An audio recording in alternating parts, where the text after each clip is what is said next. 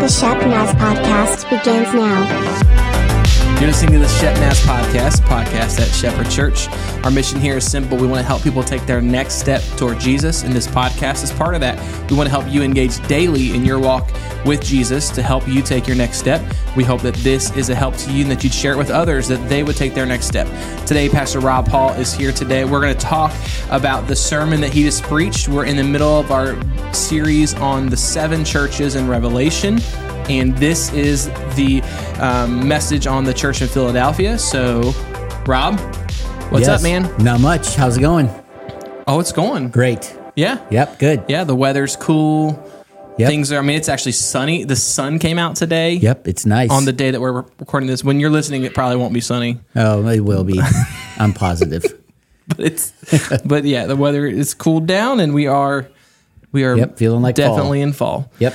So uh, we're going to jump in today and talk about the sermon this past week.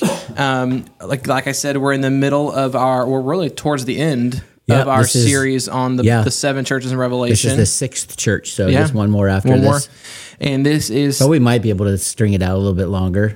It's been- one of my gifts. we've been known to do that. uh, but this is to took the 40 weeks the to church, get through Ephesians. So Church of Philadelphia, and that is um, not in the United States. nope, it's not the one in Pennsylvania. Okay. Yep. If it, w- ironically, Jesus didn't have a lot of bad things to say about this church. If it was the church in Philadelphia, you know, You never know. it might be different. There so. might there's good churches there, I'm sure. oh yeah, yeah. So let's talk about it. You want to just du- jump into it? Do you want to you Yep. want us to read it? yeah, let's jump. Let's read uh, what Jesus has to say Okay. to the church, and we'll break it down. This is what it says starting in uh, Revelation 3, starting verse 7. It says, Write to the angel of the church in Philadelphia. Thus says the Holy One, the true one, the one who has the key of David, who opens, um, the one who has the key of David, who opens and no one will close, who what closes and no one opens. I know your works. Look, I have placed before you an open door that no one can close because you've built you have but little power. Yet you have kept my word and have not denied my name. Note this. I will make those from the synagogue of Satan who claim to be Jews and are not, but are lying. I will make them come and bow down at your feet, and they will know that I have loved you, because you have kept my command to endure. I will also keep you from the hour of testing that's going to come on the whole world to test those who live on the earth. I'm coming soon, so hold on to what you have, so that no one can take your crown. The one who conquers, to the one who conquers, I will make a pillar in the temple of my God. He will never go out again. I will write on him the name of my God and the name of the city of my God, the New Jerusalem, which comes down out of heaven from my God and my new name. Let anyone who has ears to hear listen to what the Spirit says to the churches. Yeah, this is uh so this is a there's a lot in there. Yeah. um, and it's this letter uh, is very different than almost all the other Yeah, ones. it's almost Um, overwhelmingly positive. It's it is. There's actually when we get to the point, and uh, this is you know, I mean, we will talk about this later, but when we get to the point where Jesus shares the concerns, there are none. Yeah. like it's on the notes. It's just like nothing. There's Wow. nothing there. He has, uh, but he has a lot of good things to say about the church, and so because he has a lot of good things to say about the church, we can probably learn a lot about how Mm-hmm. the church and how we as Christians should live. Um, so it, it's really good. But there's, like I said, there's a lot different about this. One of the things that's different is that uh, in all the other letters, the first five, um, Jesus connects his identity. So we talk about, you know, who the author of this letter is. Jesus is the author, but he always identifies himself in some way that has a connection to the initial revelation that John had in the first part of Yeah. uh, the book, Revelation chapter one. Here he doesn't do that. This is the first time that he deviates from that. There's no mention of of the the vision that John had of him Okay. in his thing. And so, but it's really interesting because it's a great theology lesson about God. What he really does is he um, is drawing imagery from the Old Testament to identify himself to the church in Philadelphia. So the first thing he says is that um, he is holy, right? He says, um, These are the words of him who is holy. And we throw that word around a lot in the church. Yeah. Um, I mean, we would say that we're a holiness church. We would. Um, we do actually we do, uh, but it's it's interesting because holy can mean a lot a lot of things to a lot of people, and I think it's important to know what Jesus means here when he identifies himself as holy. and so to be holy literally means to be separate or set apart. Um, and so it, it, it means different, right? And, and it doesn't mean that someone is separate or set apart because they're haughty or because they're uh, uppity or sn- snippety or whatever, whatever the word is. Um, it's it's literally that that God and, and Jesus is different than everybody else, and the difference is that their character, uh, Jesus and God, their, the character is flawless and unblemished, and every one of us are are connected to sin somehow. And so, so God is saying He's totally different from all of that. Um, and it's interesting because you look through Scripture and you see places where God calls Himself holy. But in Mark chapter one, Jesus had an encounter with a man who had a demonic spirit in him. And it was interesting that the demonic spirit identified Jesus' character as holy. Um, like the demonic spirit responded to Jesus and says, What do you want with us, Jesus of Nazareth? Have you come to destroy us? I know who you are, the Holy One of God. Like even the demons in the presence of Jesus recognized that there was something different about him, and that difference was that he was holy and just unmarred by by sin. Um, and the other thing about this is that when Jesus identifies himself as being holy, um, he's literally making a direct claim to to being a deity or being God. Yeah. like it's he's not like saying like you know, hey, I'm a pretty holy guy. He's like I'm I'm equal to God. I'm I'm I'm a deity. You know, and this is important in, in this in the in the world. When we, if you remember, we've been talking about these seven churches. All of these churches and all these cities that these churches are in, there are lots of gods that were being worshipped with temples and all that other kind of stuff. So this this particular Jesus saying like I'm not one of them, I am the one, right? Um, and we know, of course, Colossians Right. says The Holy um, One. He is the image of the invisible God, firstborn over all creation. So literally, when you see Jesus, you are seeing what God would look like. And when you see, when you hear what He says, when you see how He would respond or react, that's how God would, because Jesus is the invis- image of the invisible God. He's that. So. So he says that he's holy. Then he says, uh, "This is the these are the words of him who is holy and true." And true is an interesting word that Jesus used here as well. And so in the Greek, there are two different words for true. Uh, one of them is the word that means the opposite of false. Like, you know, there's a lie and then there's a truth. Okay. So uh, there's that's one. That's not the word that Jesus used. The word that Jesus used describes something that is genuine, authentic, and real. In other words, Jesus was saying he's not like the opposite of falsehood, although he is. He is saying that I'm the I'm the real one. Like in the, in this world of all of these gods that exist, I'm the I'm the real one. I'm the authentic one and and I'm I'm the way, right? And he and you go back to John 14, 6, where Jesus says, I'm the way, the truth, and the life. No one comes to the Father except through me. So Jesus says, I'm the way and the truth. What he's means is like I'm the real one.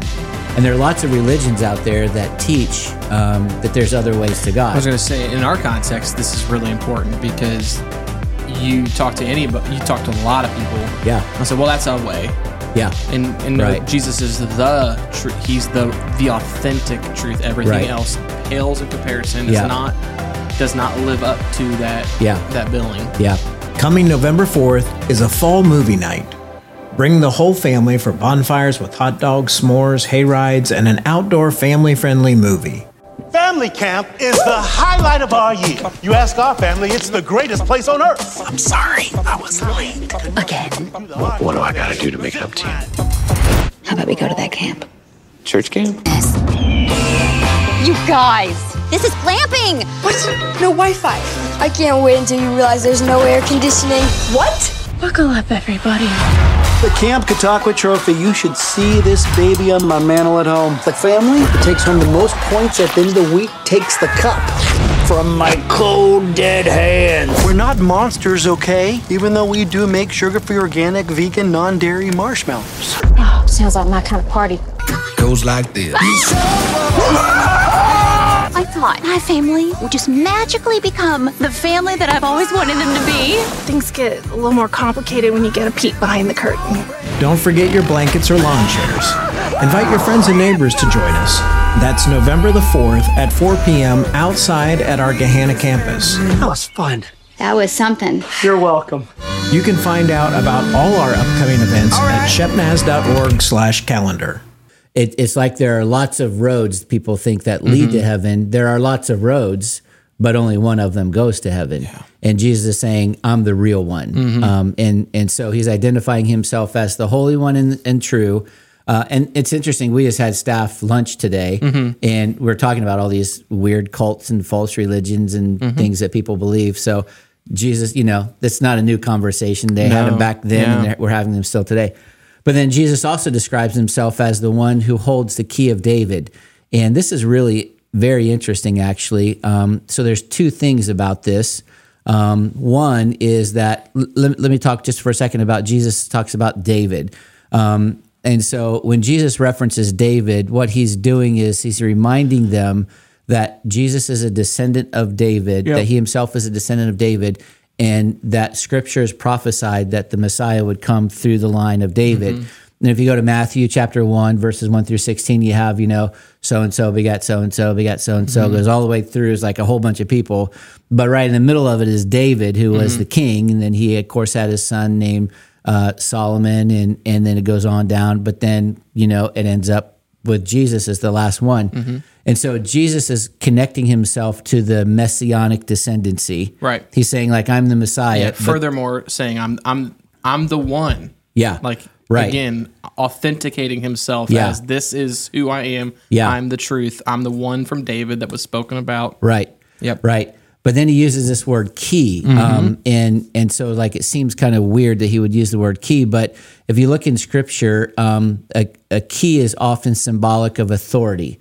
So so what Jesus is saying is that I'm the one that the Bible has been talking about is coming, and I have all authority. Like I have the final authority. Like I am I have the key, and I can lo- unlock anything, and I can lock anything, and no one can do anything about it. And, and so he's using this word key to symbolize the authority that he has. Um, and he, Jesus does this in Matthew chapter 16 when he's talking to Peter. Um, and he gives kind of Peter this name, new name and says, uh, I tell you that you're a Peter, and on this rock I'll build my church. What he's saying is that on, on the confession that Peter made that Jesus is the Christ, the Son of God, he says, I'll build my church on that. And then Jesus says, I'm going to give you the keys of the kingdom of heaven. Whatever you bind on earth will be bound in heaven, and whatever you loose on earth will be loose in heaven. And again, the keys represent authority. So he's saying, I will give you the authority of the kingdom. And that's and that's what Jesus did. He gave Peter and the apostles the keys, Yeah. the authority to build the church. And so, what Jesus is doing here is he's making this claim that he's the final authority and that no one can question it. Literally, he's saying like I'm I'm omnipotent. That like if I decide something, no one can make me change my mind. If I want to do it, I'll do it. If I don't want to do it, I won't do it. And knowing it's like I am the final authority.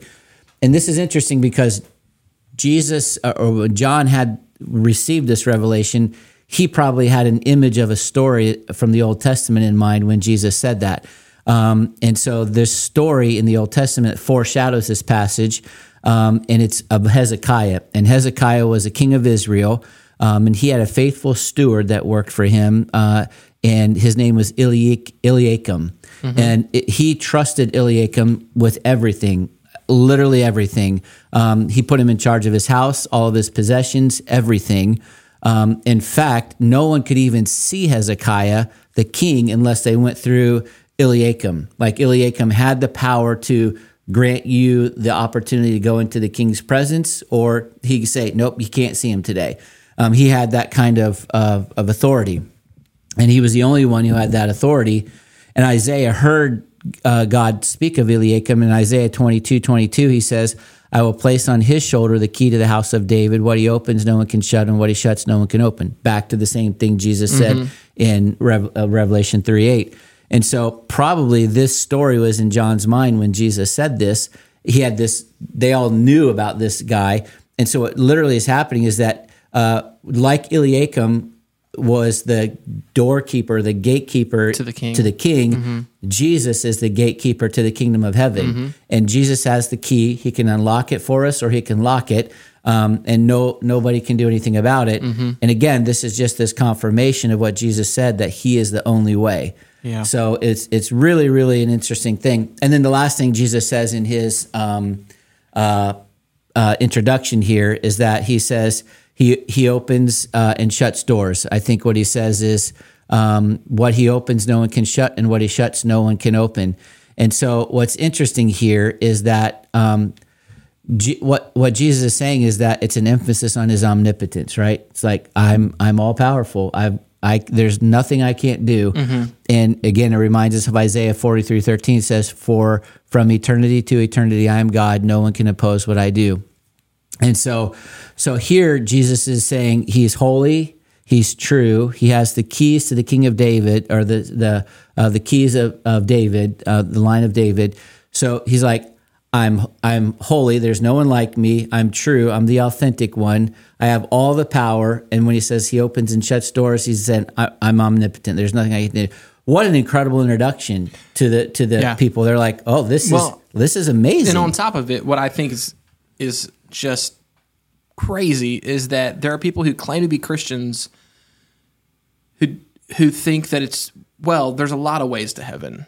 yeah, You know, or you know, this this idea of well, you know, live your truth. yeah, But Yeah. you see this introduction from Jesus in this passage is that no, no, there is no your truth. Yeah. Like, yeah. It's it's yeah. It's He is it's the my authentic truth. one. Jesus is saying, Yeah. yeah, Yeah. yeah. So I, I think that's that's interesting. I, there's just there's a lot of theology Mm-hmm. in there, and there's a, there's a lot in this letter. But I I don't want to overlook the theology there, where we can learn a lot about Jesus, and I think that those things are important for us to know and identify, especially in the world that we're living in, Mm-hmm. with the things that are going on in the world. That that Jesus is holy, He's Mm-hmm. true, He has the keys to the kingdom, and He what He opens, no man can shut. What He shuts, no man can open. So Mm-hmm. just a good good introduction. So. Yeah, I think that's a good place to stop for today. Yeah, we're um we're gonna just we're gonna pause this conversation and we're gonna come back tomorrow and actually dig into then. So after Jesus gets done introducing himself and really letting you know, like I am who I say I am. This is why. I just I'm gonna I'm gonna keep authenticating myself. We're gonna then get into the the actual like nuts and bolts of what he says to this church. So we want you to come back, stick around for tomorrow, and share this with your friends. Once again, we want to help you take your next step toward Jesus. And so, in doing so, you can listen to this podcast, dive a little bit deeper into the sermon. If you have any questions or comments, you can get a hold of us podcast at shepnaz.org. You can find out all about what's happening at Shepherd through our app, website, social media pages. We're thankful for you listening. For Rob, I'm Joey. Have a great day. This podcast is a production of the Shepherd Church of the Nazarene, Gahanna, Ohio. Email to podcast at shepnaz.org and let us know what you think.